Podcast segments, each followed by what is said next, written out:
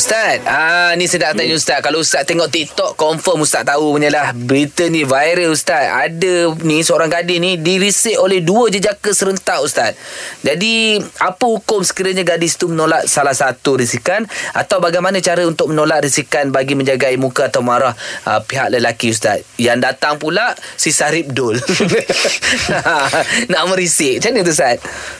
Okey, ni mana dilema dapat antara dua persimpangan untuk buat pilihan kan.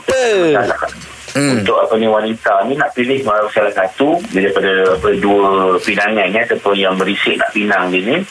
Hmm. Maka uh, kena kena pegang ni satu hadis Nabi SAW. Rasulullah beritahu dia ada, ada guide dia. Ha, so, Rasulullah hmm. kata apa?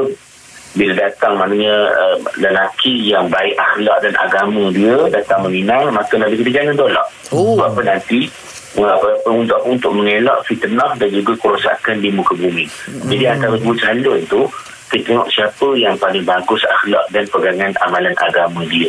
Hmm. Ha, maka yang inilah dia ambil. Apabila yang, yang agak kurang sikit tu, maka itu kita tolak dengan cara baik. Ha, dengan cara baik ni memang dengan, dengan kata-kata yang baik. Hmm. Benda ni subjektif lah. Yeah, yeah, kata, yeah. Uh, saya, saya dah ada pilihan dah. Yang hmm. lebih baik daripada awak. Awak tu tak, tak, tak seberapa tu kan. Awak tak pakai Honda lemak dia ni cakap apa tu. Oh, saya TikTok ni. TikTok tu.